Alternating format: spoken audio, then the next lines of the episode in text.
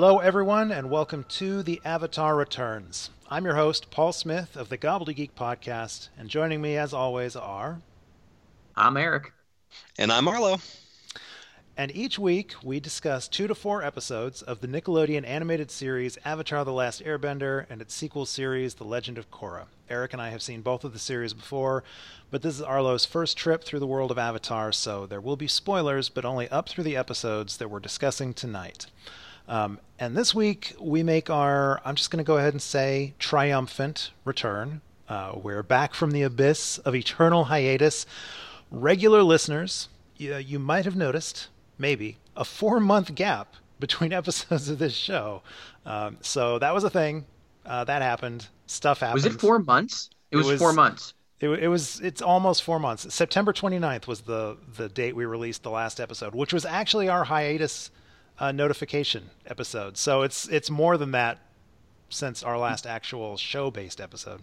Have we recorded since I was in since I went to France? Was the, was it before? Yes. yes. The the last show episode that we did was you coming back from Paris. Wow. Yeah. All right. So I, I have completely dislocated in time at this point. it's been crazy, um, but uh, yeah, we've talked about all of that in in a lot of other places, so we're not really going to cover that tonight. Tonight, I'm just going to say that uh, we've missed doing this terribly, and uh, we're all absolutely thrilled to finally be back back where we belong. Um, so uh, tonight uh, we're going to be picking up right where we left off uh, by discussing three more chapters from the Legend of Korra Book Three. We're we're doing tonight. We're doing uh, chapters 304 In Harm's Way, 305 The Metal Clan, and 306 Old Wounds. Uh, but before we get into those, does anybody have any banter? Do we anything we want to talk about before we get into the meat of the show? Well, first of all, um, since it has been a few months since we've been around. Um, and you know, this is an animation related podcast. If you like Avatar and Korra and you have not yet seen Disney's Moana, oh. go check it out. It's super good. It's phenomenal. It's so so good. I it's... think it's the, I think it's the best. Um, I think it's the best Disney animated film in years.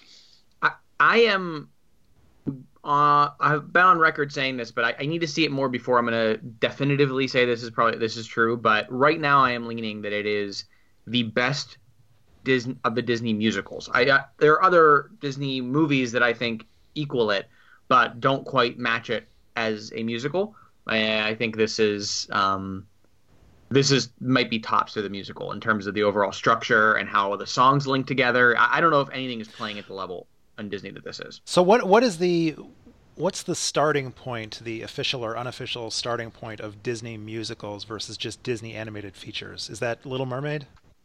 No, I'd say Snow White. Snow well, Snow White that was that was the very beginning. I mean, you yeah. you specified yeah. Disney musical. Well, th- there are Disney animated features that don't have music in them. Not as many of them, but there are. There's a fair number of Disney feature animated movies that that lack music or mostly lack music. But Disney has a pretty long tradition of musicals, and I'm saying that this is the tops, is what I'm saying. Okay. Probably. All right. No, I mean really, like I mean, like, like you look at um, like Wreck It Ralph is a Disney anim- feature animated movie. It's not a musical. Um, okay. Frozen is. Frozen uh, is. Yeah, I was. Is... I, I, was racking my brain to try and figure out what uh, what feature animated Disney films didn't uh, have music. Emperor's New Groove. Yep, that's right. Although that one hilariously is a shadow musical. If you buy the soundtrack, you will see you will hear the songs that would have made up the musical version of the movie. Really? Say that way. Yeah, Sting wrote musical songs. Holy shit! I had no that. idea. This. Uh, oh, there, Sting. There's a song called "Walk the Llama Llama." Oh my um, god. Other ones. oh my god. Um, You're blowing my mind because that's one of my favorite Disney movies, and now I need the secret, uh, the secret soundtrack it was it was going to be um, called Kingdom of the Sun at one point, and that's the movie that Sting wrote the music for, but it was not working. And Eisner basically was like, "You have eight weeks to figure out a new way of doing this movie, or we're shutting you down." Um, and so out came the lunacy of Emperor's New Groove, leaving an angry Sting with a bunch of written songs written that were never going to see the light of day in a movie. So that one would have been a musical, but but was not. But um, Mean, but really, I think the only other musicals that come close to matching it are the um, the Ashman Menken years, Mhm. and mostly. And, Yeah. and I think that even those, I don't know if structurally they match how well put together this musical is. It's it's I- amazing. I will say, I think I agree with you on a structural level, and certainly as far as the actual songs themselves go, I think this is the the in those terms is the best Disney musical.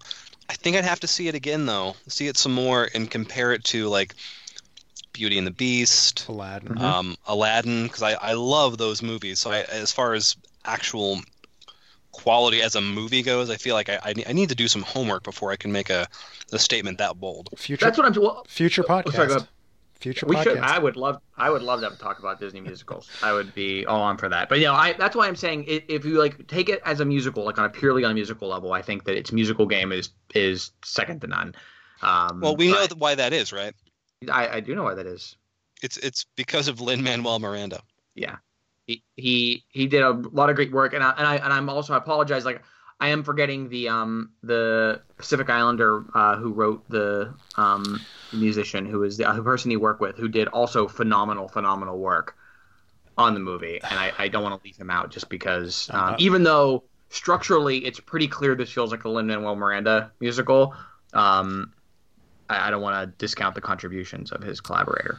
Uh, I'm looking for it right now. I've, I'm not sure I've ever been able to pronounce it, but uh, I know uh, as far as the, the score is Oh, also Opata- great, and uh, Mark. o- Mar- Opataya Fowie. I, I'm not. I apologize. I'm Yeah. terrible at that, but yeah. who who you can really hear on We Know the Way. Mhm. Um, that's you can really that like that song is a great feature for what he's doing on it. But I, that's um, yeah, just just phenomenal songs.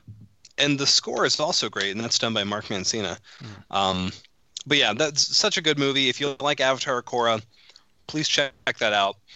Um, and as far as current animation news goes today, this had sort of been kicked around for a while. I feel like I thought this was already a, a, a known thing, but Disney just confirmed as of the uh, the day that we're recording this, uh, uh, January eighteenth, twenty seventeen, for posterity. Um, Miles Morales is going to be headlining the uh, animated Spider-Man film that they're working on, in addition to Spider-Man: Homecoming and the the Marvel Cinematic Universe Spider-Man stuff. So, on the one hand, I think it's kind of shitty that Miles Morales has to debut as a cartoon, Yeah, I thought that too. but at the same time, if they do it right, and this is going to be written by Phil Lord uh, of the Lego Movie, um, if they do it right, this could be a really great movie. And so, regardless of whether it's animated or live action, if we get a great Miles Morales on the big screen, that's going to be a victory. I'm I'm very excited for that. I do we have we heard what style animation it's going to be? Is it going to be uh, hand like traditional animation or CG? Do we know? I, I can't I can't imagine that it would be 2D. I mean, I I feel like no one's putting money behind that. Or look, Disney's last 2D animated movie was what? Uh, Princess and the Frog. Yeah, but this movie, Yeah, that- is, so but this movie is scheduled to come out in uh, next year, isn't it? That's true. That so is They true. got They better hustle. so I don't know. Um, yeah, I I don't know the, the animation style. I do know that. Uh, let's see. The co-directors are uh, Bob uh, Persichetti of The Little Prince, which I really wanted to see but have not yet gotten to, and uh, Peter Ramsey of Rise of the Guardians, which I always have to remind myself does not feature the Owls of Ga'Hoole. um, so I haven't seen either of their films, but hopefully, hopefully they're going to knock this out of the park. I, I nothing would make me happier than a great, well, some Wait, things they- in life may make me happier, but But the, is this the studio that did Ga'Hoole? Is that what you said? No, no, no, no, no, one of the, the director of Rise of the Guardians, Which is not the Guardians yeah, of okay. Ga'Hoole. which I always Oh, Rise confuse of the with. Guardians. Oh, okay, you confuse me. I, I Yeah, still yeah. need to see Rise of the Guardians. Me too. Actually, Me that too. was that was Del Toro was slightly involved in that. I think. I, yeah, it's a producer, I, think. I think you're right. Yeah. Yeah, I think I think Um, he may have had a story credit too. But yeah, Yeah. So anyway, Ah. that's coming out next year. So we'll see how that turns out. See, I want to, I want to, Um, I want a Laika uh, superhero movie. I want Miles Morales done by Laika Studios. this, this is where I should probably admit, and I may have to you all before, but it hasn't changed. It's obviously been like 18 years since we've been on a podcast together, but um, I have never read a single thing that has Miles Morales in it. Like not even in passing. I don't even think I've read any of the, the crossover stuff that he popped up in. I I know I know that Miles Morales is a person who is Spider-Man who is named Miles Morales. That's what I know about him. Wow, dude, we have Well, to have a longer there's some good conversation about this at some point. I- I'm not some good opposed to it. I just never have. I you know mostly because of my Bendis thing. I kind of got out of Ultimate, Mhm. so I never went back and picked it back up when he took over because I had sort of tapped out on on that, and that was pretty the only reason I had never read it. Well, there's there's so much more miles to recommend, and this is a longer conversation for another time. But at the moment, I would say that uh, Marvel's new title, Champions, is a good place to jump on.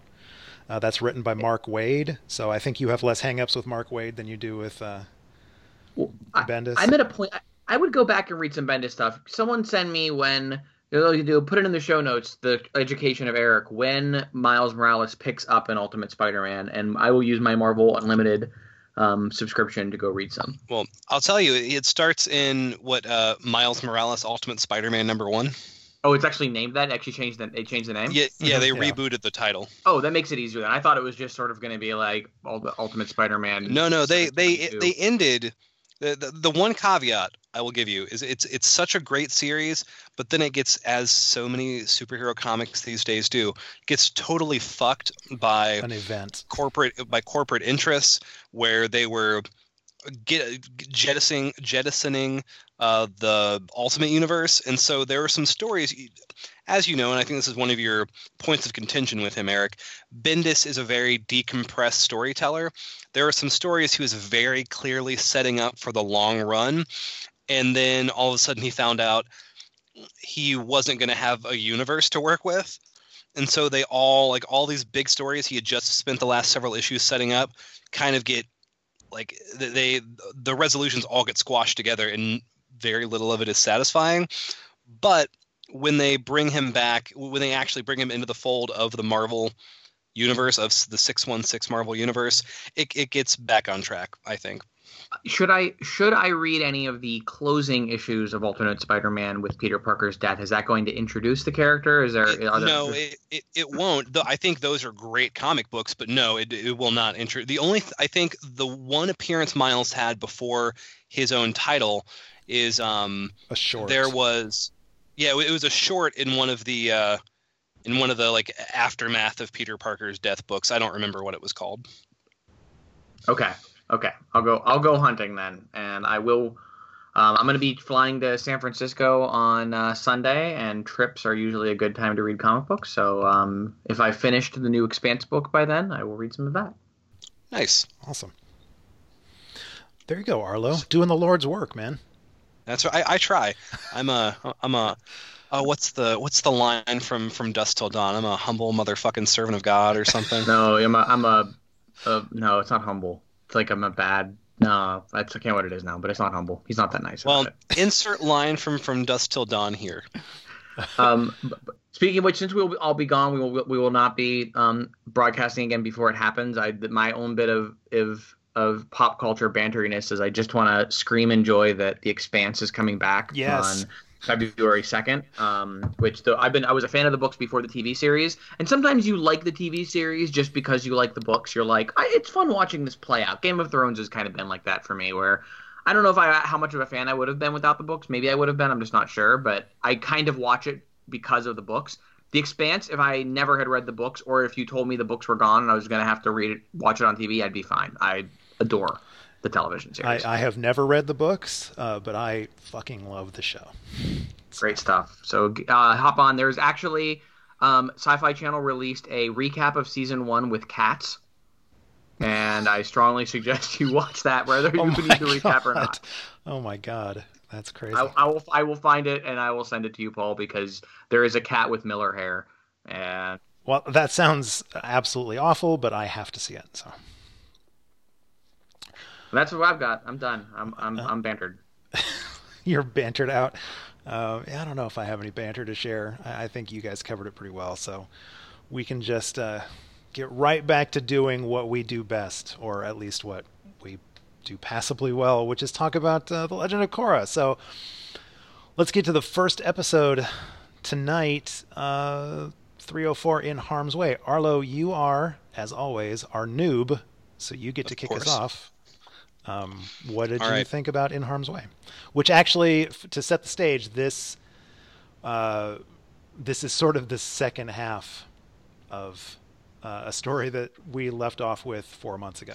Yeah, I'm really glad that I that uh, you put the the the uh, bee in my bonnet to to rewatch the first three episodes of book three, because yeah, if I had not, I would have been completely lost. Al- Although, although the the problem with that is I did the same thing, and I'll be curious how how badly I screwed this up. I'm now not entirely certain which things happened in the episodes I rewatched and which ones were the ones I, I watched for this. I'm pretty clear on it, but I might make a mistake. This is why you take notes, Eric. I took four pages of notes for these episodes, 1,100 words. and I say that so the audience at home knows that uh, it's even more embarrassing when I sound as dumb as I'm going to on this episode. Gondor has no notes. Gondor needs no notes.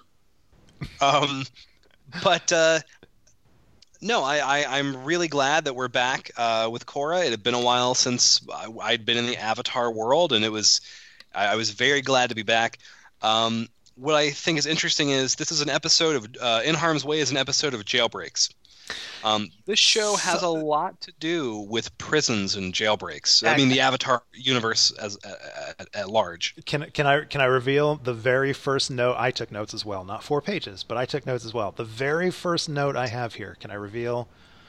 yes, you can. says there are a lot of prison breaks in the world of Avatar, and then I I cited them in in the original series. We had the ones that I could think of were in episode 106, imprisoned, which we very famously discussed. Uh, yes, we don't have to get back into that. episode 113, the Blue Spirit, um, was kind of a prison break, and then uh, the Boiling Rock was a two-part. Uh, was two episodes, a two-part prison break, and then in uh, Legend of Korra, we've had I, I can't remember if there were any in books one and two, but in basically it's all we've gotten in book three. There's been a Pretty there's much. been at least one prison break in every episode we've discussed so far. Well, Paul, in book two, Varrick broke out of prison. Oh, you're right. See? So Wow, I think- I, had no idea that that Legend of Korra was a stealth prison break uh, reboot. and you know, since since we have Lin Beifong as a central character who is the chief of police, I don't know. I feel like she needs to be taken to task and not in the way she is later on. I mean, what what what there's something wrong with our law enforcement system in in the world of Avatar if there are prison breaks every other well, day. hey, hey, Well, hey, her job is just be- to put him there. She doesn't have to keep him there. Exactly. She's not a prison guard, and also, with the exception of Varrick, I don't think anyone has broken out of pri- one of her prisons in Republic City. That's it's right. really just Varrick. That's right. Other than that, it's all these like it's these black sites that the White Lotus is running that these people are breaking out. Yeah, exactly. Yeah, That's fair. The Avatar Guantanamo That's Bay. fair. Um, and and actually, Varrick would uh, takes exception to the the idea that he broke out of prison. The universe decided that he needed to be free. That's true. That's true. But back to back to this episode. Um, I want to say that opening, the the opening jailbreak in this episode, the opening battle Mhm. uh, with Zuko and uh, Eska and Desna and uh, Zahir and his his Brotherhood of Evil Benders Mhm. um, w- was phenomenal. Yeah. I mean, I, I I I loved everything about that. I mean, just fucking Zuko's dragon Right. How fucking cool is that? I still i I also so I, in preparation for this i also uh, listened back to the last real episode of the show that we did. Mhm. um, and i i just have to say again i still agree with myself from four months ago. That is not what zuko would sound like as an old man. That just it just doesn't work. I have to just i every time he speaks i just have to i don't know my mind has to overcome it. Yeah, Yeah. um, but anyway, he has a cool fucking dragon, and that really that makes up for everything. It does. It really does. And I know she's like evil and shit, but Ming Hua is seriously badass.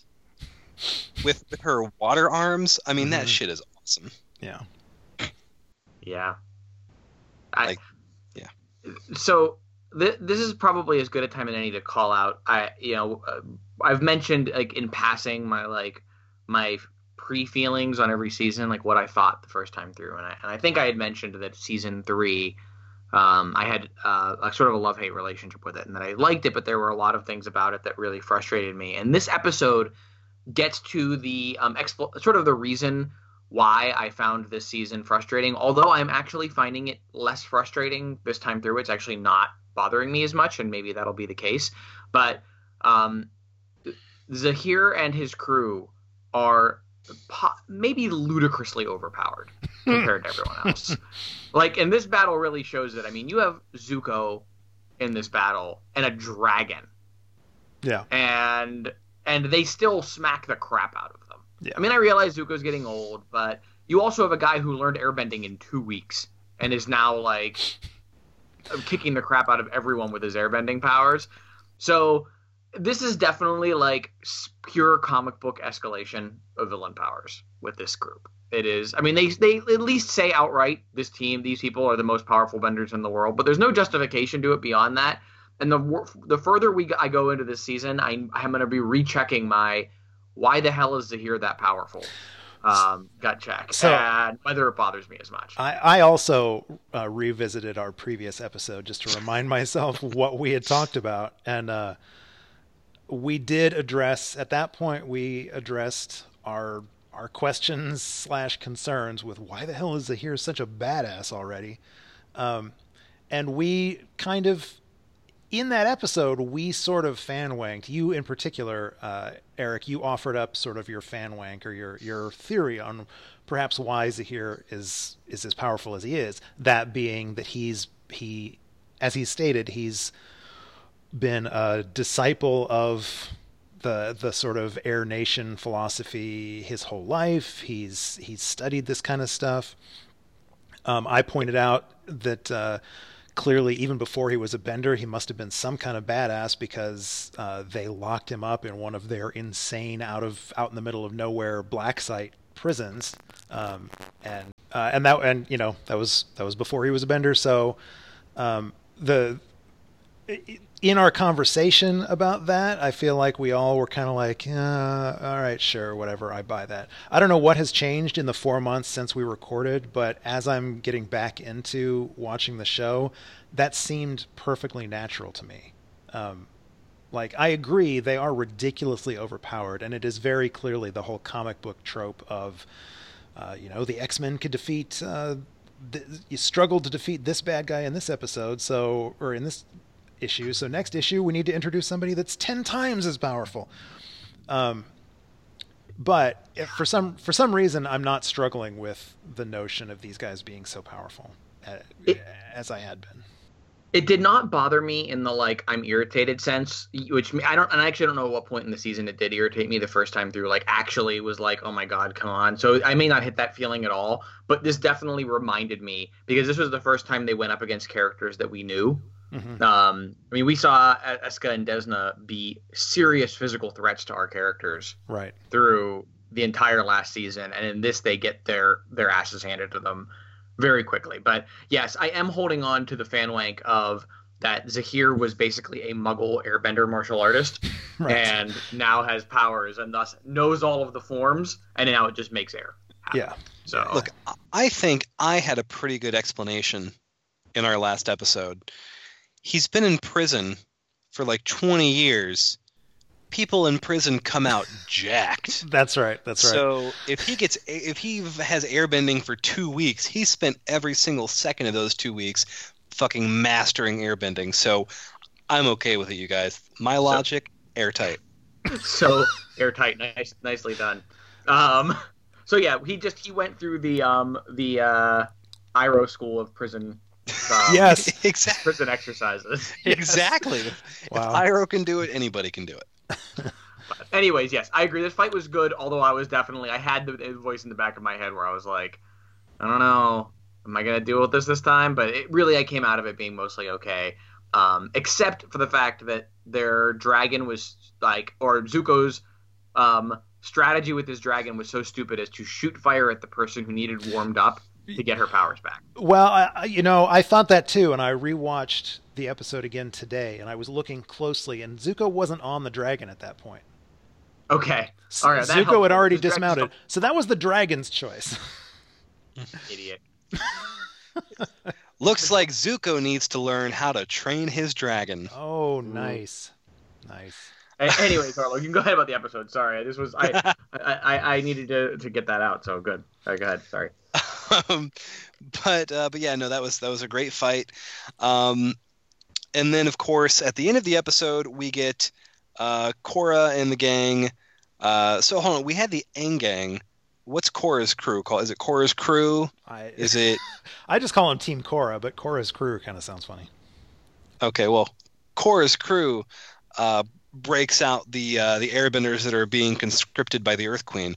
Um, in between that, we go back to Ba Sing Se, and uh, you know Mako and Bolin are given uh, passports by creepy supreme leader worshiping Granny.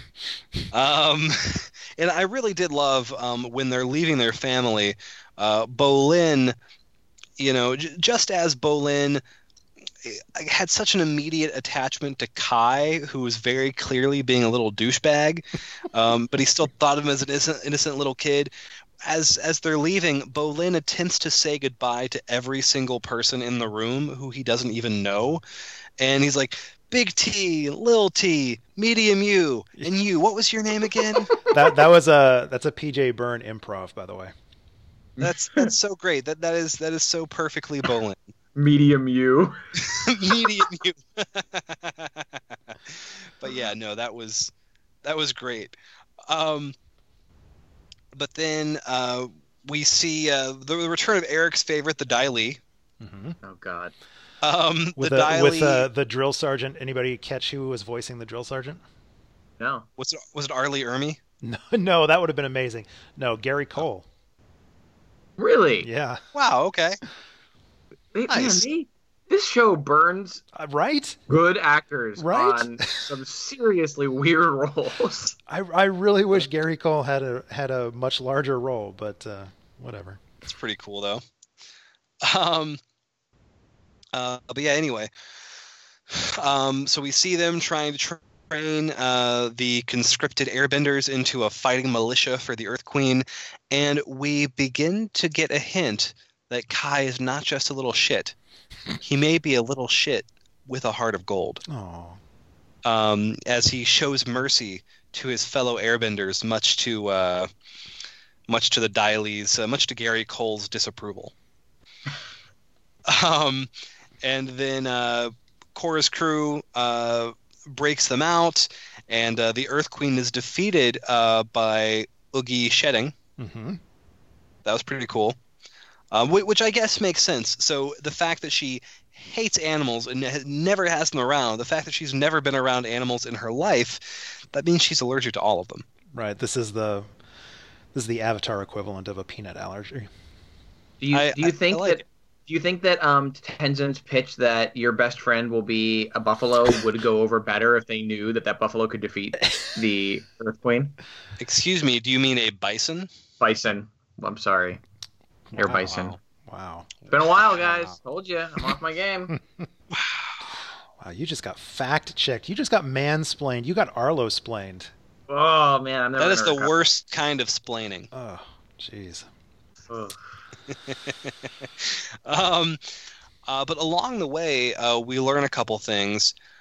Uh, Oh, one we got some is valuable that lessons. We, we we did we the, the more you know, Paul. Okay. Uh, we we got like this episode is basically nothing but wall to wall GI Joe epilogue scenes. um, don't leave the the burner on.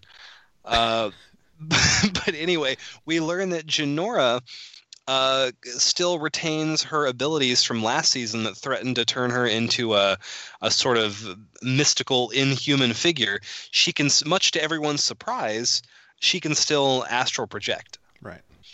and so that's how they find Kai because she she realizes that the reason she was able to find Korra last season is because she had such a strong connection to Korra, and because she has a burgeoning connection with Kai, she's able to use that to find him. Great, And- uh, great Tenzin reaction to that too. What do you mean a connection? Yeah, That was that was great. his eyes can his tell- eyes go wide and he tugs on the beard. That's great. you can tell that Legend of Korra is um is using the second edition role playing game rules for this because everyone gets um, power specializations, Yep. um, Yep. which were very rare in the first edition, but Yep. only NPCs really got them. But now the PCs can get those specializations as well. Are you speaking English? He's speaking RPG, Arlo, and I approve. Well, I know that you approve, and that's all I need to hear. Okay. Um, but uh, but yeah, so mm, I guess my question is, when she announces that she can still do these things, that she has retained these abilities, everyone is surprised. Is it a fl- is it a flaw that I don't know? That it just seemed really convenient. All of a sudden, um, you know, oh yeah, remember all that stuff I did last last season? Guess what, Well- guys? You need me to do it now, so I can. Well, it's worth pointing out, it's worth remembering that uh, it's only been two weeks since harmonic convergence. Okay, I, yeah, I guess that is worth worth pointing out because I, I I don't know how time works on this show. How much- stop there. I don't know how time works. who, who do you think I am, Stephen Hawking? I don't know how time works. Um, how much time has passed since the beginning of the show? Because I know I know, don't know. Korra sums up the at, at one point during these episodes, Korra sums up the events of the first season. Mhm. Uh, everything with the Equalist, and she says that was a crazy couple months. I, I, well, I Uh, think uh, I think there were two or three months between book one and book two. I don't know how long each each season itself lasts, but I think there were a couple months between season one and two, and then there's two weeks between season two and three. So we're looking at all of this has taken place in less than a year. Yeah, somewhere in that vicinity. Story s- story time is always so weird to me.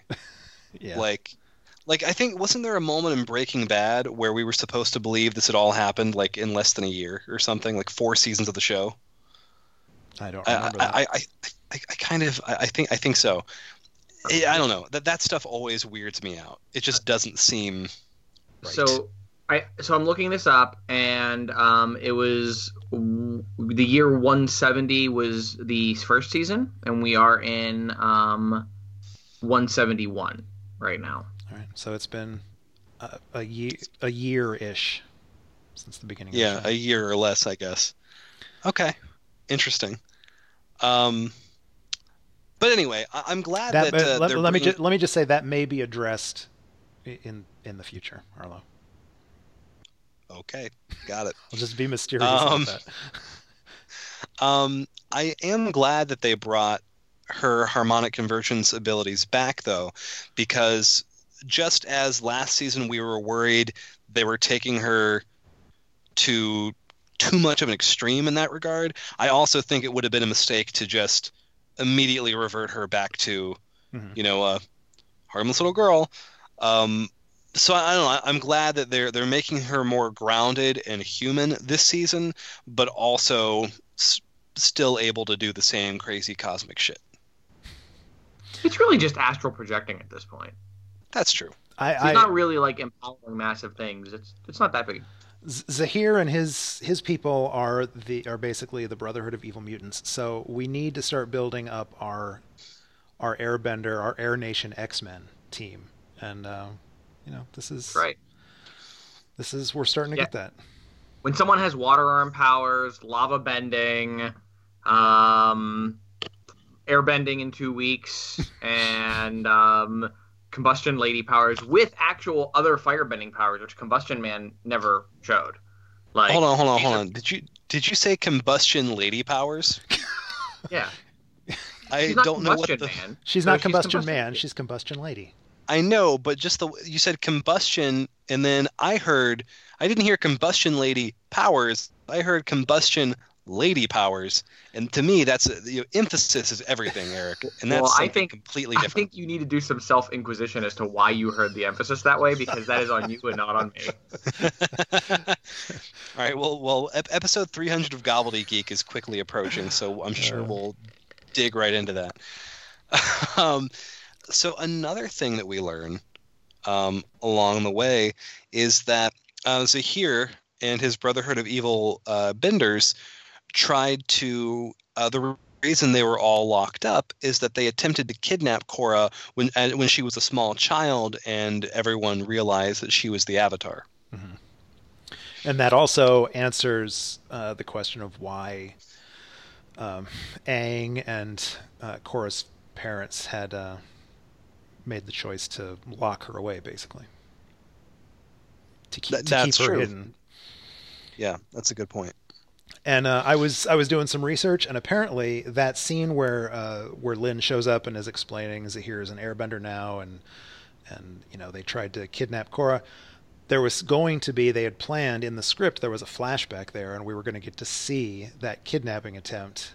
So I just want you to weep at the loss of a potential flashback to Chief Sokka helping defend Uh, little Korra from That's- Oh man, and, and and honestly, you know, like from a that would have been an, actually a really good opportunity to establish what Zahir's threat was like Right. before he had airbending powers, Yep, which I agree. actually would have been really useful to answering the concerns we brought up. I I agree. I, I feel like that is. I mean, they they say they cut it for time, but I really feel like they should have found a way. They should have trimmed elsewhere and found a way to put that in. yeah, it would have been. It'd have been really helpful to understand what they were like, but and also Chief Sokka. Although that would have meant that Sokka would have gotten his his ass kicked by Zahir. That's what that would have meant. Maybe that's why they didn't want to do it. They couldn't bring themselves. um, so the episode ends on a very moving moment as they, you know, the, the in the previous episode they spent all this time very memorably with the the Chibi Raiders of the Lost Ark map trying to recruit trying and failing miserably to recruit new airbenders to the cause. And now they are confronted or Tenzin is confronted with an entire group of young airbenders who jump at his offer to go to the Northern Air Temple and learn more about their culture and their abilities and to train and he he wells up as they all tell them tell him that they're they're ready to go and that was such a, a good moment He's such uh, a to end on He's such a softie. he is Tenzin is the best He's so delicate and emotional for a character voiced by uh, J.K. Simmons J.K. Simmons. Yeah. I was trying to think of his name from Oz. Was it Schiller? What, what or uh, V- Vern Schillinger Schillinger? How was that? Yeah. Okay. Uh, Eric, did you have anything to add about the this episode? No, I mean it was. I think it was a good. I, this this episode feels like it really kicked the season into gear. Like this feels like the the turning point from setting a lot of stuff up to things moving in directions that they're really going to move. The you know the the prologue stuff of the Brotherhood of Evil Mutants getting set up has finished, and now the Airbenders are going off for their training. In fact, the whole the team um, kind of splits a little bit at this point. Well, at least Tenzin splits off. So it feels like we've moved into the season proper at this point, which is exciting. I, I um I want to say a couple more things about this episode before we move on. First of all, uh, combat, combat, combat. The the fight scenes and the choreography is a thing that I cannot stop gushing about since the very beginning of this podcast series. And it, it's only going to get worse as we continue on through Korra because uh, I feel like the the fight choreography just gets better and better with every single episode. Um, in this episode, we actually get two fights uh, that are well, three technically. Arlo, you already mentioned the opening, the prison break, and then the the finale of the the episode is them trying to get out of Ba Sing Se with the Airbenders. But uh, the other fight I want to mention is the hallway fight with um, uh, Mako Bolin, Jinora. Oh, yeah. when they're res- when they're rescuing Kai. Um, Yeah. Just because I loved the the choreography that had to happen in that cramped space, and I loved the creative ways that Bolin would hurl you know chunks of the wall to the side and then someone would use the floor to launch themselves i don't know just that kind That of stuff great, the, cre- yeah. the creative way that they use space um, i just love that. And then uh, there's like one fight i want to talk about in each of the following episodes but uh, there were three in this first one. Nice. And then uh, the last thing I'll say about this is uh, it was kind of a throwaway line, um, and I, I can neither confirm nor deny if this issue is ever taken up again in the season. But in this episode, there's a throwaway line that Bumi has. He actually raises a pretty serious issue um, when. Oh yeah, you're right. Yeah, when when they're talking about uh, you know how dare the queen kidnap these airbenders and and force them into her army or whatever, and he's like, well, actually, the Earth Queen has a right to cons- conscript her own citizens. And then everyone looks at him and he's like, "What? It's true." Uh, he's right. I mean, you you may disagree with that. You the, there's a question about whether it's morally right or not, but in terms of you know regal power structure, that seems like a thing that she probably has the right to do. Well, and actually, to that to that end, what I think is interesting, and I think we'll talk more about this in the next uh, the next episode too, because it comes up again. But a lot of the problems that Team Avatar faces in this episode that will echo out for a while actually comes from the fact that they never solved the Earth Kingdom problem last in Avatar. Right. That they just sort of restored the monarchy, which was clearly a mess in the first place and let it continue rolling on, even though that was half the problem. And now that same cruddy institutional system that caused all those problems for Aang is rolling right along and performing the same crappy bad actions they were back then, which I actually really like. I really, really like that the problems in the Earth Kingdom are the exact problems in the Earth Kingdom that we saw in season two and three of Avatar. Yeah. So screw the Earth Kingdom is what I'm saying, and to hell with the Dai Li. But you're right, Paul. That fight was amazing. Yeah. That, actually, I forget about the first fight because I think the second fight is so good. Yeah. I actually uh, another quick fight uh, note is that I love when the Dai Li shoot out their flying hands. The airbenders just like smash them to pieces with their Yeah. with their bending. Yeah. That was that was pretty great. Um, okay, so we'll move on to the next one. Uh, chapter, do it. Chapter 305, The Metal Clan, Arlo. Um, I am so glad that Lin Beifong is back in action. After she was so mishandled last season, where she was made out to be an idiot for plot reasons last season, here we're actually we're we're getting Lin Beifong back and actually beginning to dig deep into you know who she is, why she is the way she is, finding out more about her family and her past, and I am all about it. Yeah. Yeah, Awesome. I agree. It's it's her. It feels like her again, and it's it's it digs into things so well. These next, the, both this episode and the next episode are just a Beifong uh, showcase. It's wonderful. Yeah, I, I thought the uh, In Harm's Way was great, but these these two episodes, the the Metal Clan and Old Wounds, I thought were phenomenal. You want to just talk about them as a as a unit? I, of- f- I feel like we may as well because they, they, they they're basically a two-parter. yeah, they are. Yeah. They they go together so well. So uh, Korra's Crew, that's just what I'm going to call them now. Sorry. Uh, the or no, the Korra Crew. All right. That's what I'm calling them. Uh, the Korra crew uh, makes their way to uh, Zaofu because they've they've gotten wind Oh, jeez. that there are some there there's a new airbender there, so they're heading to Zaofu, which is an entire city made of metal. And as Bolin points out, you should be right at home, Beifong. But she's very clearly not thrilled about the prospect of going there. And my first thought was, uh, because we don't know a lot about her past besides the fact that she and Tenzin worked together at one point, um, I was thinking maybe it's because Toph is there and she didn't have a good relationship with her mother. Um, but as we find out, it's actually because her sister is there, uh, Su Yin, who uh, founded Zaofu.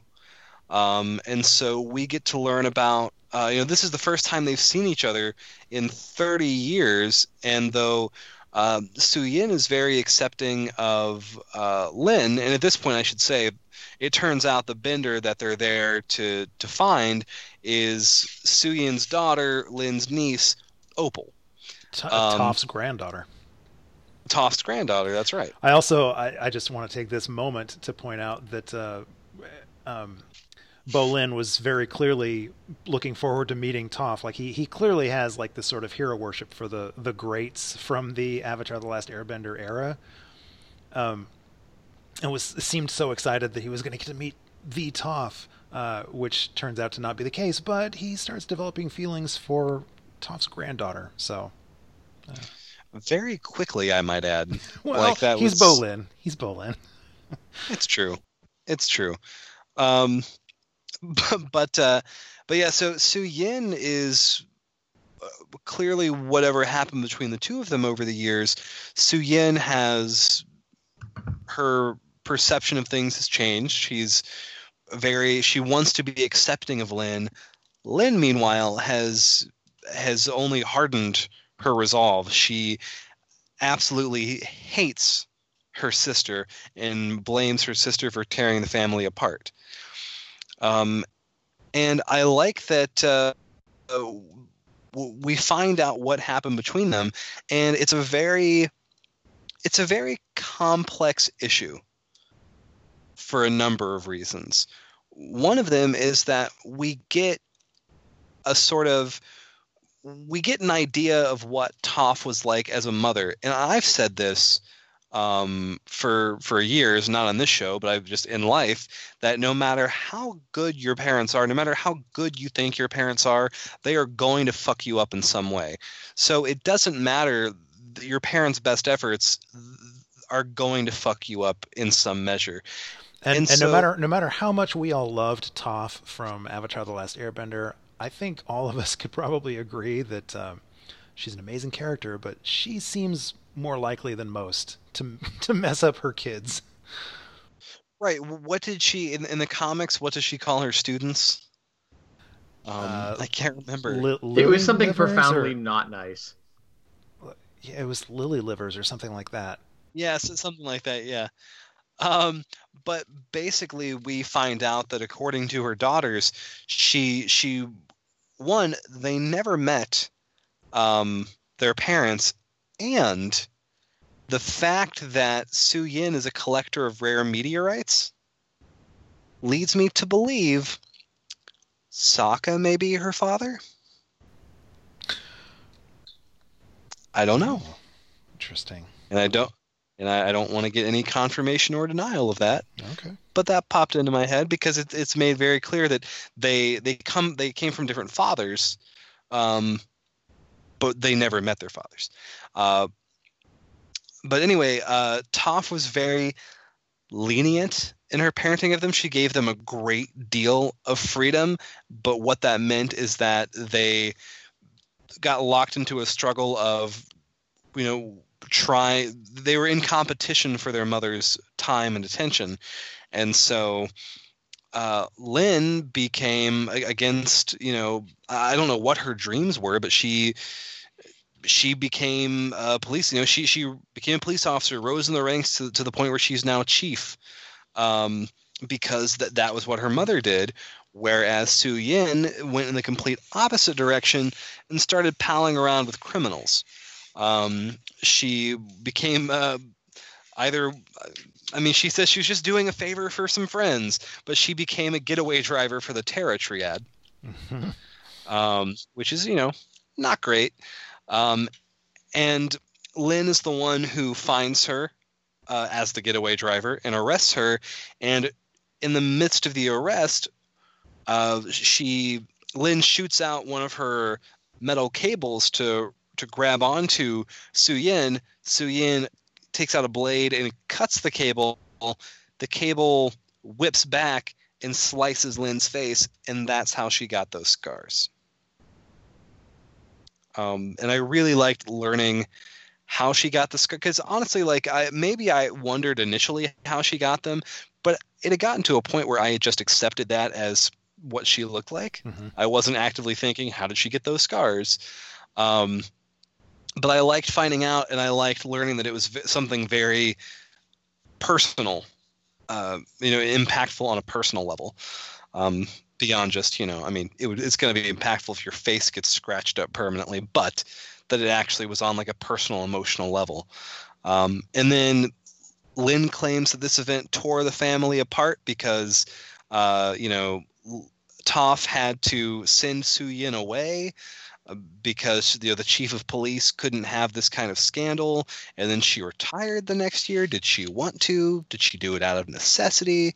It's it was a whole thing and i like that we get to learn all of this and it, it, it deepens it deepens lin as a character and tells us a lot about su yin because we for for ourselves we can contrast the wild reckless su yin of the past and the Su Yin, who because she was given so much freedom by being sent away, got a completely new life, founded a, a, an entire city, and was able to, uh, you know, provide her family with such a life that Opal says at one point, "I don't think I've ever had a bad meal." Mm-hmm. Um, and so it's very interesting to see the differences between these two sisters. Also, um, it's it's also interesting that uh, you know Lin followed very closely in her mother's footstep, uh, footsteps because she was seeking her mother's approval. That didn't work. Like her, she she clearly Right. never ended up getting Toph's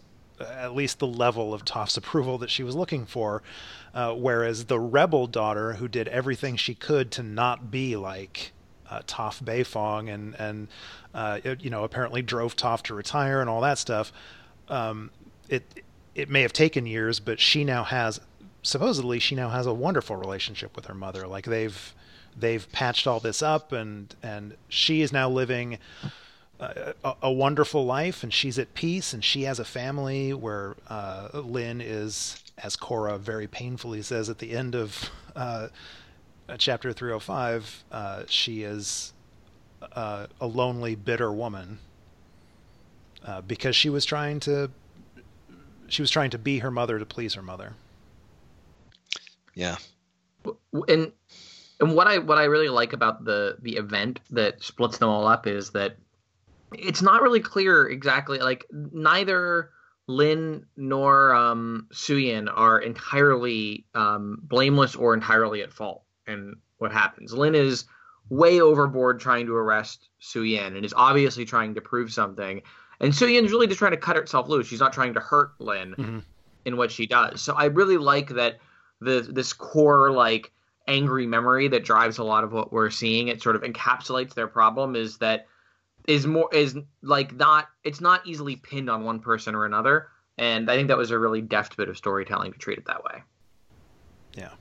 Yeah, I agree. And we learn we get to see these flashbacks thanks to an acupuncturist. It's, I love that. oh my scene. gosh, I forgot that was out. That was the the thing that long acupuncture scene. Oh, my favorite part of that acupuncture scene is when uh, when Lin like shocks herself out of it and shoots the needles all around the room. And then like the acupuncturist yeah. stand, is ducking behind a desk and he stands up and he's got some needles sticking out of his head. that that's pretty great. I, I'd have to say that metal bending acupuncturist was one of the show's uh, clever uses of bending. Yep. Very Yeah. well done. Very They cool. have so many clever uses of bending. So, so many of them. Um, but uh, before we get to their uh, their big fight, just more about uh, Su Yin and Opal. Um, I like that we see so. Again, Lin is the one who tried to become her mother and became a, a law and order figure, whereas we see Su Yin because she's just had so much freedom for all of her life. She is very liberal in her politics. You know, she's uh, she makes some comments about the Earth Queen, and you know, which prompts Lin to say, "Oh, suddenly my my my sister's an expert on global politics," and uh, you get the sense that Su Yin is is a pretty liberal. Uh, perhaps progressive person, but at the same time, She has a liberal liberal arts degree. Come on, you can say it. exactly. um, but at the same time, she is doing the opposite of what her mother did to her. She does not want Opal to leave. She does not want Opal to go to the Northern Air Temple, even though you know Opal doesn't is probably afraid's maybe the wrong word, but she's she's nervous about telling her mom that she wants to go to the Northern Air Temple because she's because Suyin is so adamantly against it. The the degrees, the the complexity of these relationships is just amazing. Like I feel like these writers, the, these two shows have pulled it off, you know, all the way through. But in this particular instance, it's just so brilliant because uh, Su. Um, she had all that freedom, and that's uh, informed the person that she is now. And on the surface, she's giving that same freedom to her children. Her children are also liberal arts majors. Her children also are pursuing whatever their passions are, and they're free to do whatever the hell they want. But clearly, that does not include leaving. that does not include right. going anywhere else to do that. Um, I don't know. It's just so there's so many contradictions in characters, and and uh, and they make sense. They're not like I, don't think they're bad character traits. They are the kind of inconsistencies and, and contradictions that you get in real people.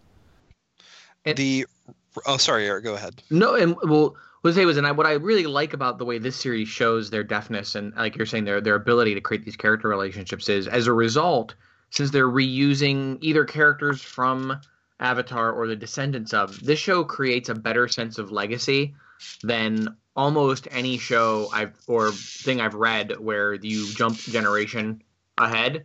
And things always strike this awkward balance of trying to like say what happened with other characters and what their kids are and it always feels a little forced. And in this everything feels like the natural result of the things that would have happened since the last time we saw these characters or those characters parents and so not only are these relationships really complicated and interesting, they feel like they are naturally have grown from what we saw and knew of the characters who influenced them on the way down.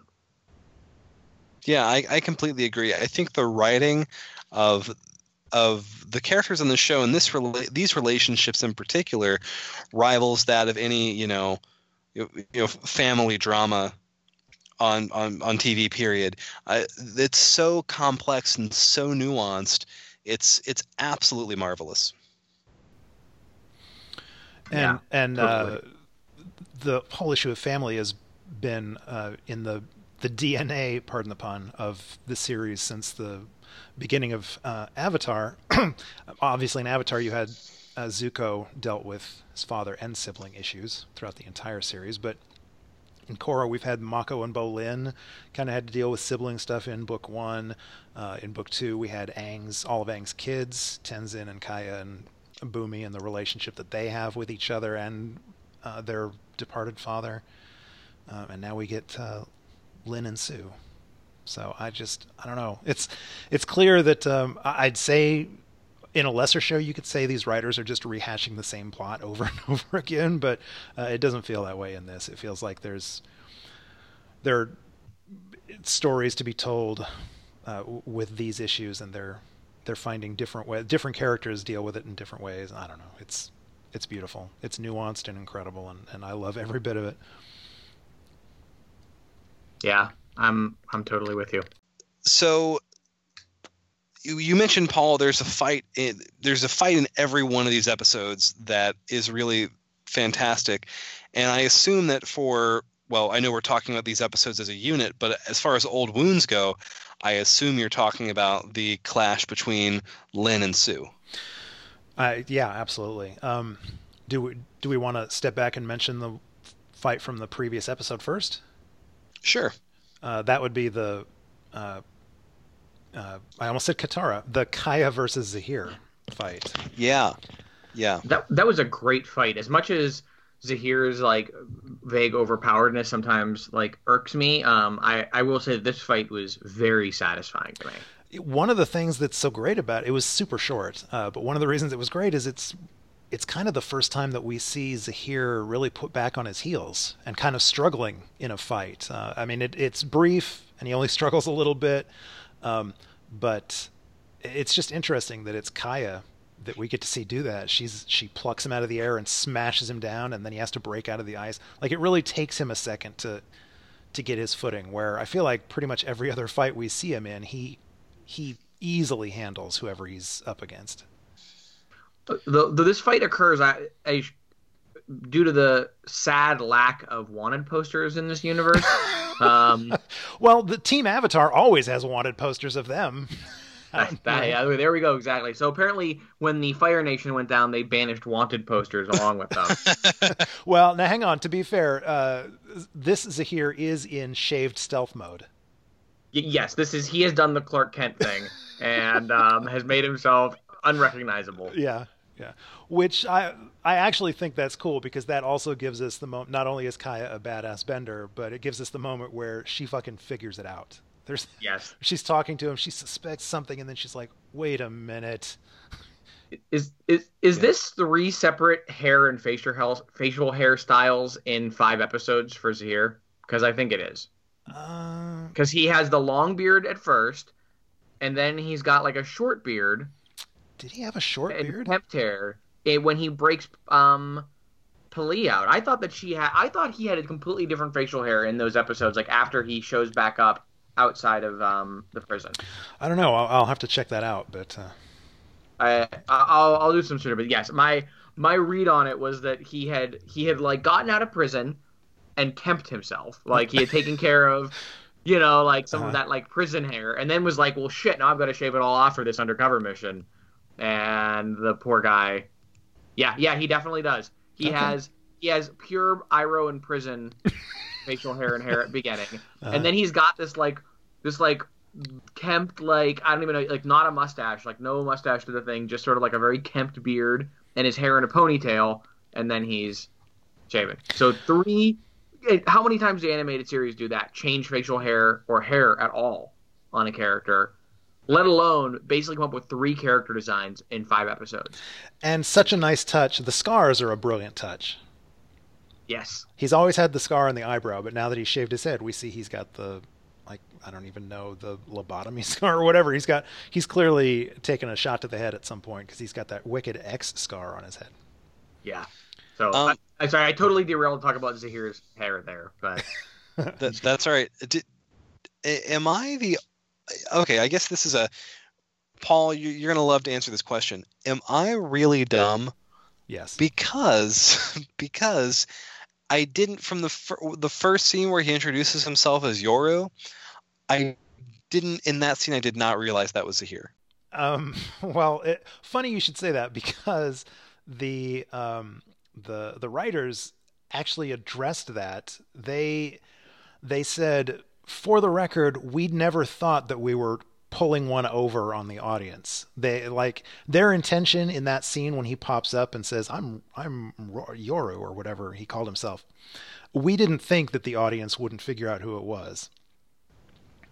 Um, really? Right. And I I get that, but but for me, like I I even understand that in the context of the episode, but for me, I did not. Uh, did not realize that at first. Like when he showed up, I, I very clearly was like, "Whoa, he's he's you know Yoru's up to no good.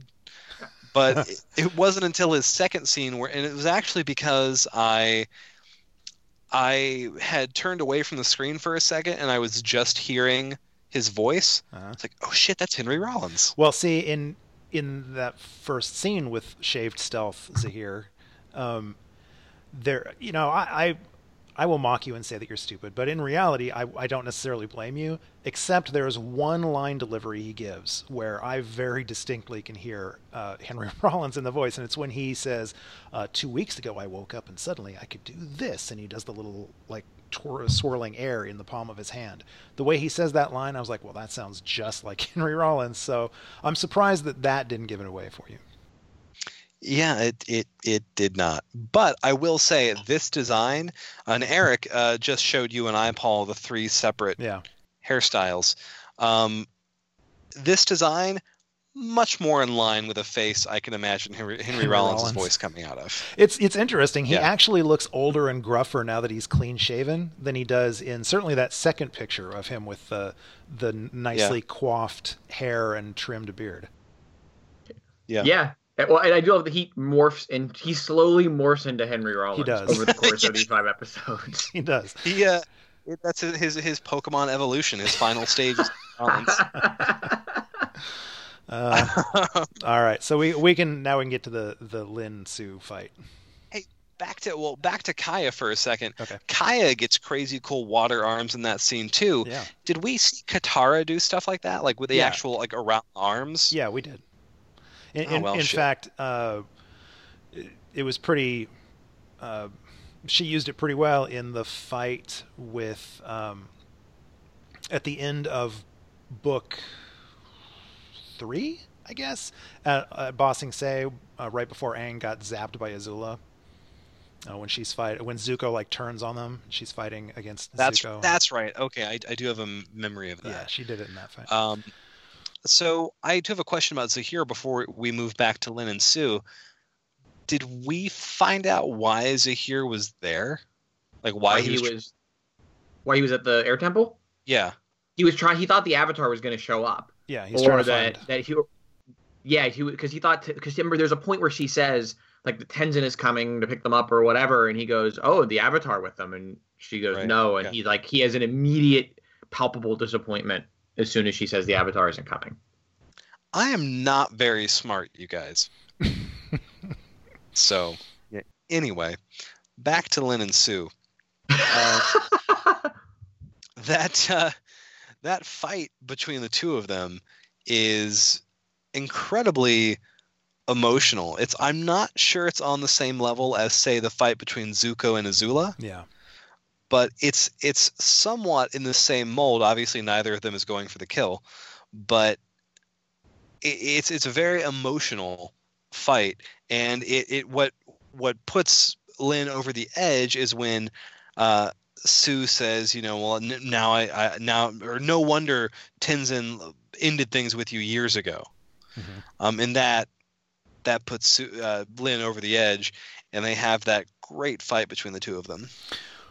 So here's my my very favorite thing about that fight. Um, the again, it's the choreography. In this case, it's emotional choreography, but also physical choreography, um, because the the animators specifically wanted to show that Su Yin uses a bending style that's much more traditional and very closely mimics Toph's fighting style. Uh, and they went so far as to go back and reference the Blind Bandit uh, and, and previous animation of Toph from uh, Avatar: The Last Airbender, and some of the some of the moves, the way that Toph, uh, the forms that she used when she was performing her bending, they have Su Yin do the same or very similar moves, whereas Lin is much more of a a modern style uh, in the way that she bends.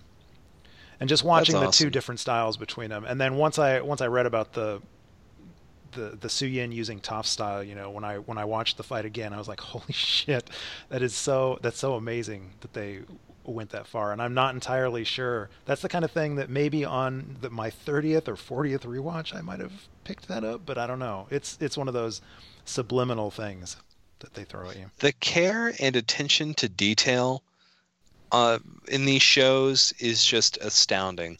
We what did we do? What did American, you know, TV animation do to deserve? What did Nickelodeon do to deserve something like this? I don't know. They squander it too.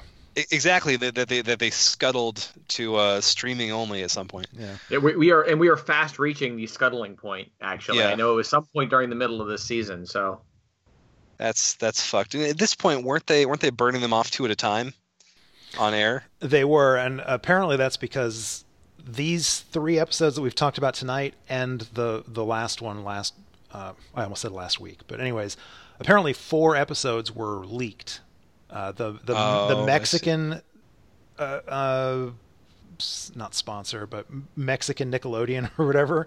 Uh, Mexican. that- that's that's what they're referred to. It's it's the I know. It's just, it's, anyways, they leaked these four episodes, so people watched these um, like out of sequence or before they were meant to air, and so um, that's one of the reasons why they started just throwing these episodes out really quickly. They were trying to catch up. They were trying to get stuff out there before too many things got spoiled. I guess. you see. Well, in any case, Nickelodeon did nothing to deserve a show this good. It's true. Um, no, but yeah, no. and, and I like that during the fight, Korra is unsure. Mhm. Like she asks Bolin at one point, like, "Should I stop them?" And Bolin's response is, "You don't have you don't have siblings. Fighting is all part of the healing process." and so I, I like how they have to work through this extreme sibling rivalry within a a, a metal bending fight. Yeah, that was great. I, I mean, and it, and it gets. I do like that everyone's okay with it until, but like Opal is having none of this. Um, they need to have, they need to duke it out thing. Um, but Bolin is totally cool with it, and he convinces Korra. But as soon as Opal walks in, Opal is is decidedly not pleased, and also one of the few people that her mom would listen to at that moment. So Also, the sons were were fine with it too because they came out and they were like, "Go, mom!" They were like cheering. Yeah, Wa- Sue Wei on. and Wing, Yeah, and then Juan, the other son, who's the the he's the real liberal arts major. the the emo uh, artist student. Yeah, Yeah, yeah. He uh, he seems sort of he's not that that concerned about it until they knock over his sculpture and crush it. He's like, "My sculpture," which is which I don't know, is that a callback to my cabbages? Um, but he goes, he goes, "My sculpture." Actually, it looks better now.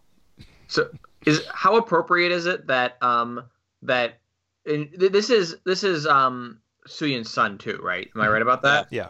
Yeah. So how appropriate is it that um Toph's grandson is basically the Dark One? Yes, Oh. I had yes, I had that same thought. Oh my god, I hadn't even thought of that. Wow, That's Yep. awesome. maybe he's one of the fathers. Maybe God, how horrible would that be? I was gonna say maybe maybe uh, Su Yin's dad is the dark one. We don't know, or at least I don't know. I'm, Um, I'm gonna, my my headcanon is that the Dark One was um his Juan's um art teacher. That's nice, nice.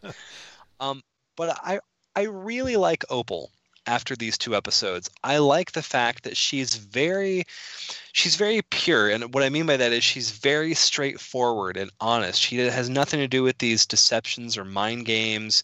She wants to be very open about everything to the point where you know there's that attraction between her and Bolin and Bolin you know, whenever he's around a girl that he knows likes him, he gets all like he tries to puff his chest up and, and talk like a tough guy. And she straight up says, I don't like the way you're talking to me. Yeah, so we, we've talked about in the past how how borderline creepy Bolin can get when he's Very true, especially with gosh, I don't even remember her name, the the, the busty redhead from yeah I don't from last I don't remember it either the the mover star. Yeah. Um, yeah. So I I love the fact that she kind of calls him on his his creepy bro attitude. Yeah, and, and there's a, that uh, great scene where they're talking to each other about, you know, their their fears and concerns, and he's all like, "Look at us, you know, the, the support, being all supportive of each other," and I, I really like that. I like that she's bringing out that side of him, and I like the fact that she just doesn't have any interest in in any of these in any of these dramatic things that all these characters go through. So it makes perfect sense that she's the one who steps in and tells them to stop fighting. Hmm. And then, yeah, Lin Lin faints because she's fragile after the she's in a fragile state after the acupuncture. Um, and then she seems to be in a markedly different mood following the fight. You know, Lin has I think Lin has the fewest costume changes throughout the series of like any of the main characters. She's almost always in the same in her police outfit. We very rarely see her in anything else. Um, so do these you think it's the same police outfit, or do you think she has like thirty of them?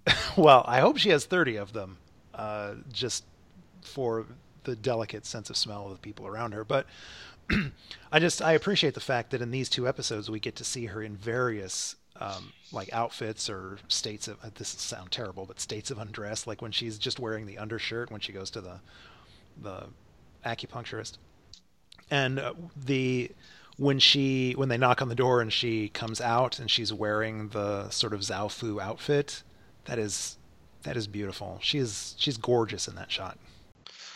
Um, and I like that sh- Lin, who who who tried to be her mother as much as possible, is the one who counsels Opal Mhm. to to not do the thing, the, to to not uh, only to to not how am I trying to say this to not not do something because she doesn't want to upset her mom. Right. Don't don't just try to please your mother. Yeah. Exactly. I, I I loved that, and I love the conversation that Lin and Su have, um, where they talk about you know their mom and and just their relationship, and they seem to be on better, more understanding terms. Though when Su Yin says that she's going to need a co-director for her new dance performance, Lin's like, "Whoa, slow down. How about for now? I just promise not to show up at your house and attack you again." Yeah. Um, And I think So, I think it's yeah. great that they shake hands. They don't hug. They're they're not quite Yeah. that. They're they haven't moved that far along in their recovery. Yeah. So So, Yeah. Um, I I don't want us to. I hate to have to like move from like this really amazing emotional stuff to something much smaller and um, less uh, impactful. But uh, I I don't think we really talked about the um the metal bending teaching. yeah, I did. I did want to mention that. um, and which I, which I, I like. But the, what I the question I have is, so they use in order to teach metal bending, they use this meteorite, I think, um, which is easier to metal bend. Is that what Sokka's sword was made out of, or is this a different material? I well I mean they don't uh, confirm. She says she's a collector of rare meteorites. Um, so they it they probably come from various places, but it might be the same material. She's totally Sokka's daughter.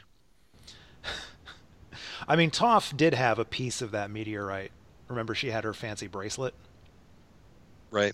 Um, and in fact, when when uh, Su is demonstrating for Korra how easy it is to manipulate, she creates uh, all those weird shapes, like the the polyhedrons or whatever, as she's warping it. Uh, I feel like that's uh, Toph did the same thing with her little piece of meteorite, didn't she? When she was demonstrating how easy it was, didn't she make the same shapes?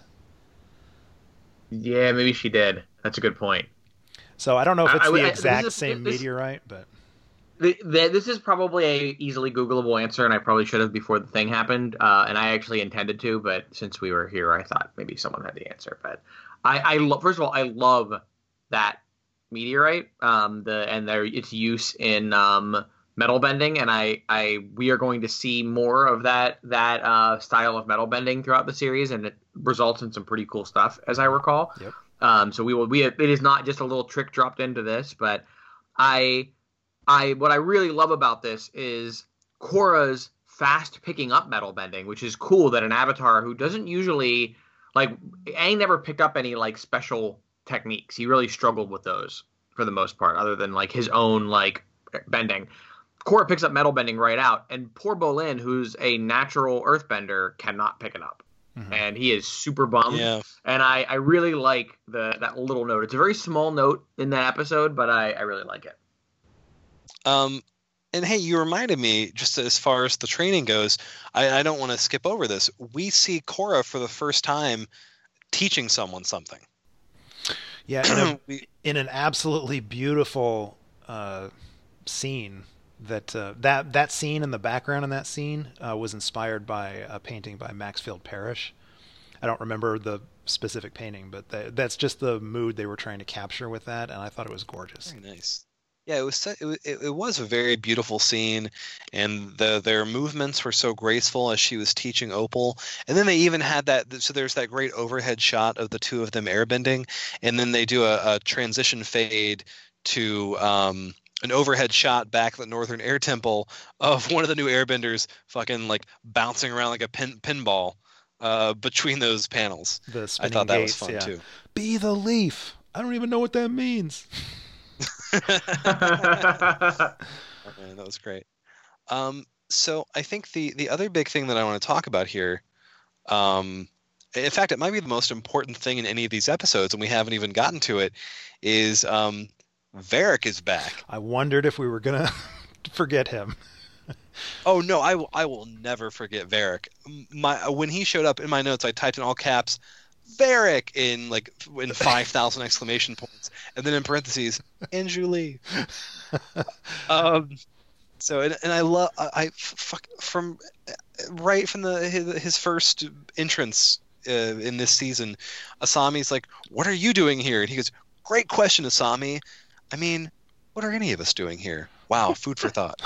I mean, there is there is no scene Varrick is in that is wasted. I have seen the future, and the future is magnets. magnets, how do they work? oh, man. oh god, that oh the no. Whole, the the whole magnet suit and like Yeah, the, like the Zhu Li will clean this up is like peak Varrick Julie. God, I fucking love it so much. I I don't even care if he if he is completely going to be peripheral to to any plot that might happen. I'm just so fucking glad Varrick is back in some capacity. yes, yes, it's it is always a joy to see Varrick and um his. And I I had forgotten about the magnet suit, and though I know chunks of things about the you know I know a lot about the series going forward, I'm trying to figure out if that magnet suit either tangentially or directly plays into something later, and I can't remember I- because it, it feels like it feels like one of those let's set something up kind of moments because it's funny, but Avatar doesn't usually waste moments either. But I can't remember if, if anything about Magnet Suit pops up again or anything related to Magnet Suit. So we'll keep we're on Magnet Suit watch for the rest of I'll just point out in that scene uh, where um, that Arlo just referenced, where he said, "I've seen the future, and the future is magnets." Uh, he he goes into, you know, I'm I'm uh, I have some ideas for uh, for train design and, and rapid transit, and that's not all. And then he gets cut off, so we don't get to hear what "that's not all" means. So I'll just leave that laying on the table. Um, we'll see if that ever Okay. comes back. All right. a couple other lines I wanted to to point out um, are the, the the random uh, like security guards or whatever in How many push-ups Zaofu can are you like, do? how, how many push-ups did you do last night? Because I did like fifty. Like that was that was great. And then actually, uh, Zahir had the the other line I wanted to mention when he's talking to Kya and he's trying to like tell her his fake background. A small village up north. Probably never heard of it. Yeah. Like such a fucking such a fucking hipster. hipsters are here. hmm We are going not n- not this episode, but we're going to use a Black Flag song at some point We probably during should. the season. We probably should. We, we we need to. Yeah. We need to. The the last question that I have, you guys, is at the end when Zahir pinpoints where Korra is, is he using the same sort of astral projection that Jinora uh, uses? Hmm. Hmm. I, I can neither Okay. confirm nor deny. My final note here. My final note here is, uh oh, how did Zahir figure out where Korra is? I wrote it in exactly that tone of voice too. Nice.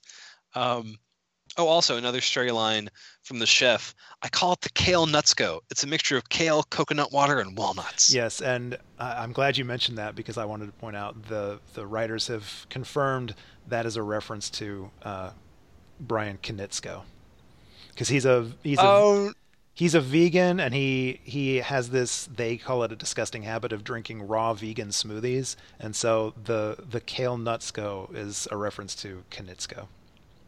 that's awesome. Amazing. and he's a vegan, and yet he existing in his world is Sokka, who's Right. a ravenous meat eater. Right.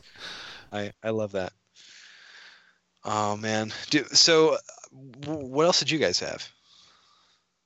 We we hit a lot of what I did, but I I mean like we talked about a lot of the really big moments. I I think that um I think that the overall about this that um makes me excited is that this is this season is expanding the world in really interesting ways that season 2 kind of failed to do with its uh weird spirit.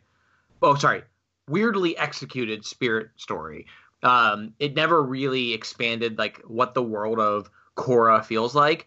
And in this, uh, between the like I love this idea of like like the more we learn about Zahir's group, there's like the fact that there is this like um like revolutionary group that was so dangerous they locked them up at some point in the past and we don't really understand their motives. Is like interesting. It's not tied to any bad guy that we knew. They seem to have their own agenda. But also um Zaofu is a gorgeous piece of architecture and just an amazing city. And really kind of trades in on what we're learning about like the expansion of the republic and the um and the earth kingdom and the fact that we have this like new type of city and everything about this this season is making the world feel alive and vibrant and new in the way that season one did, and I'm I'm really excited by that. Um, and the one other call out, the Old Wounds, which we all um, seem to really like, um, was written by Katie Mattila. Yeah, I was going to bring that also up. wrote The Beach. Yeah, I was going to mention that. Oh, nice, nice. Talk, like she has like like the maybe their best writer of like interesting character background studies. I mean, The Beach plays at the same kind of game of like delving into family, like the trauma of your family, whether it's a good family or not, and um, nails it again in a completely different way. There's nothing about this episode otherwise that would feel like it's the same episode, the same writer, but it is. I think she's their top writer, and that's why I wanted to call it out. I I, uh, I can't believe this just dawned on me, but uh, she wrote this episode. She wrote Old Wounds, but in the previous episode, the Metal Clan, when I think it was the I think that's where it was when Su is sort of explaining to uh, Korra like how she grew up and where like you know I I wandered the earth and joined a circus and uh, you know met some pirates or whatever. When she's telling all that story and the camera is panning over her bookcase and showing all these things um, two things worth pointing out. She had a little uh, uh, painted lady figure on the shelf. And when she Nice. mentions you know I, I traveled with a circus for a while the picture on there that uh, it, it goes by really quick, so I don't know if you saw it, but it's a picture of presumably a young Su with a circus troupe, and apparently they just recycled a picture from uh, Avatar of uh, Ty Lee's circus group. So, so they haven't uh, confirmed or denied that it's the same, that it's meant to be the same circus, but the picture is the a recycled picture of Ty Lee's circus troupe or whatever. Love it. So Love it. Um, just oh, sorry to, to clarify. Uh, not only did um, Katie Mattila write The Beach, she also wrote the wrote the uh, the Tale of Zuko from Tales of Ba Sing Se, nice. and has Nice. not been a part of the show since then. But she does have two episodes in season four. So Awesome. All right. Well, just a, a last few uh, little trivia things, I guess, that I'll bring up. Um, first of all, I love the dance troupe that we see um, Su working with. Yes. uh, because the idea of dance being somehow translatable into into combat is a thing that I am particularly fond of uh, at the moment for for uh, future Delhi Counter of Justice reasons. um, so I loved that whole thing.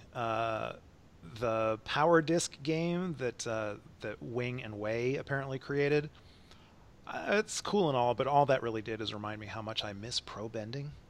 Yes. Yeah. I really, I, I really miss that.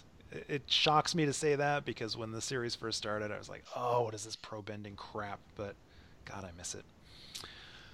Um, what else do we have? I don't know if either of you noticed this, or, and we just haven't mentioned it. But did you see who did the voices for young Su Yin and young Lin? No. Young Su Yin is voiced by Jessie Flower, who did the voice of Toph, Oh, nice. and young Lin is voiced by uh, Grey Griffin. That is awesome. who who also cool. who also does the voice of Ming-Hua, as a matter of fact. So So cool. Oh, I wanted to ask this flashback with Toph, is this the first time we've seen adult Toph? No, we saw her. I her. think so. We well, we Oh. I don't remember if she spoke, but we saw her in the courtroom scenes of Yakone Right. in book one. Oh yeah, that's right. That's right. She was in that. Yeah, but I don't think she spoke. Or not much. It was it was pretty. It was those were pretty minimal minimal scenes. So Yeah. That's very that's very cool. And yeah, there's actually a lot of really uh, great voice actors getting wheeled out into the season. My my fav- my favorite addition being Opal is voiced by um, uh, Step Up's own Alyson Stoner. Oh yeah, yeah, that's awesome. Um, anyways, um, I, I guess uh, anything else either of you had?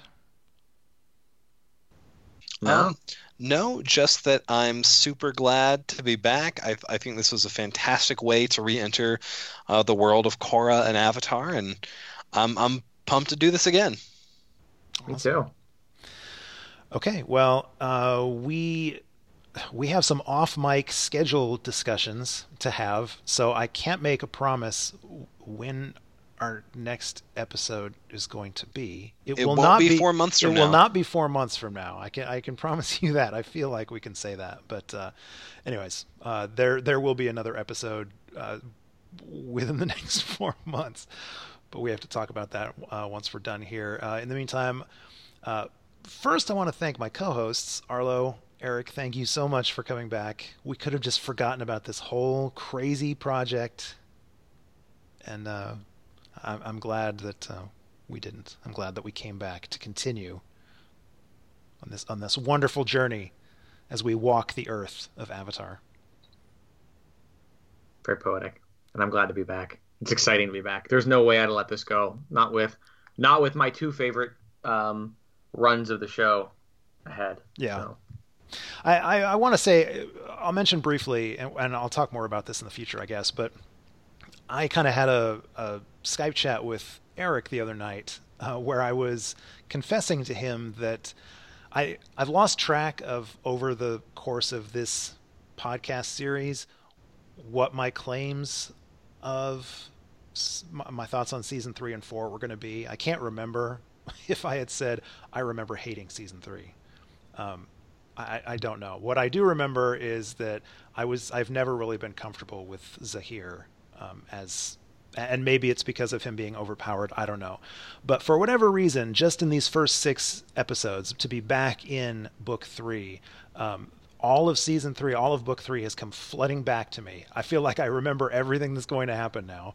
Um, and and I told Eric it's entirely possible that book three is my favorite of of the entire series of uh, Korra we'll see what happens when we get into book four. Maybe I'll go, oh, I remember this now. This is my favorite season. But uh, I would say, for as much as I loved books one and two, book three uh, kind of blows them blows them both away, in my opinion.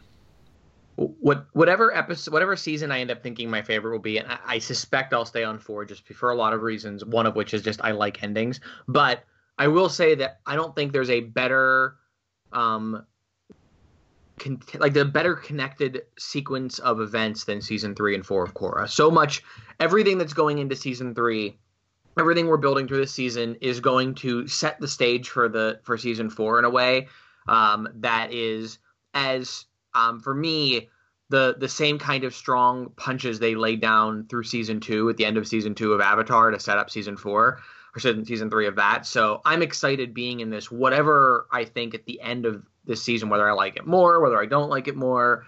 Um, it's exciting to be here because these next this this season and next are a tightly linked thematic through line, and that makes me really excited. So, yeah. yes, pumped. All right, so um, thank both of you for coming back, uh, and thank all of our listeners, everybody listening to me right now. Thank you so much for sticking with us. Um, uh, uh, for joining us. As always, uh, you can find links to this and all of our various past episodes at the website, theavatarreturns.com. Damn, that reminds me. I'm going to have to, now that we're back to recording episodes, I'm going to have to start posting again. I, hate writing episode descriptions. That why, that's why I make Arlo do it for our other show. Um, anyways, theavatarreturns.com. Uh, links will also be posted on our parent show site, gobbledygeekpodcast.com. Uh, you can subscribe to the show on iTunes. Make sure you never miss another exciting episode. While you're there, uh, please be a hero and rate us or write us a review. Help spread the word. Uh, if you'd like to contact us, uh, we do have we in the past four months. I have gotten some some new listeners who have just discovered us and decided to write in. So um, I appreciate you guys. Scud Pie Show out there, Danielle. Um, Ken has written to us. Uh, anyways, if you'd like, Ken to, doesn't count. I know he's not real. Uh, he's our made-up friend. Uh, if you'd like to contact us, please send your Ken is fake news. please send your correspondence to uh, care of Monkey Yahtzee uh, at tarpodcast at gmail.com. And of course, you can always find us on social media, uh, facebook.com slash the avatar returns or twitter.com slash TAR podcast. And on Twitter, I am at Haunt1013. Eric is at Salon, that's S A A L O N. And Arlo is at Unplugged Crazy. So, uh, next week, month, whatever, next episode, we are uh, the changes continue. Uh, we're going to discuss three more chapters. And Arlo, here's where you get to. I'll tell you the titles of the next three chapters we're going to discuss. You get to give us your predictions. Yeah, let's based do on this. titles. All right, so uh, chapter 307, original Airbenders. Um, it's going to be like the original uh, Kings of Comedy. Uh, Aang and Monkey Yahtzee and shit are just going to be up on stage cracking jokes. Okay. Directed by Spike Lee. Oh wow. Uh, chapter 308, The Terror Within. Uh, that is going to be a remake of the obscure uh, 1963 Roger Corman film The Terror, which starred a young Jack Nicholson. Can't wait to see how they bring that to the Avatar universe. and it's amazing. Um, and uh, chapter 309, The Stakeout. Uh, the Stakeout. Um, uh, because Konietzko is a, a, a vegan, all the lo- local restaurants are out of steak. it's the big stakeout. I, I, I just want to say my favorite running gag is that Arlo, you always manage to come up with amazing predictions for the first two, and you you crap the bed on the third one every time. I don't understand. Every time. Every Uh, time. All right. Oh, you can only be asked to do so much improv in thir- 30 seconds, Paul. Oh, uh, well. Tune in next time to see how many of those predictions of Arlo's uh, turn out to be correct. Uh, until then, I'll be here just thinking about my body and mustaches I might have in the future.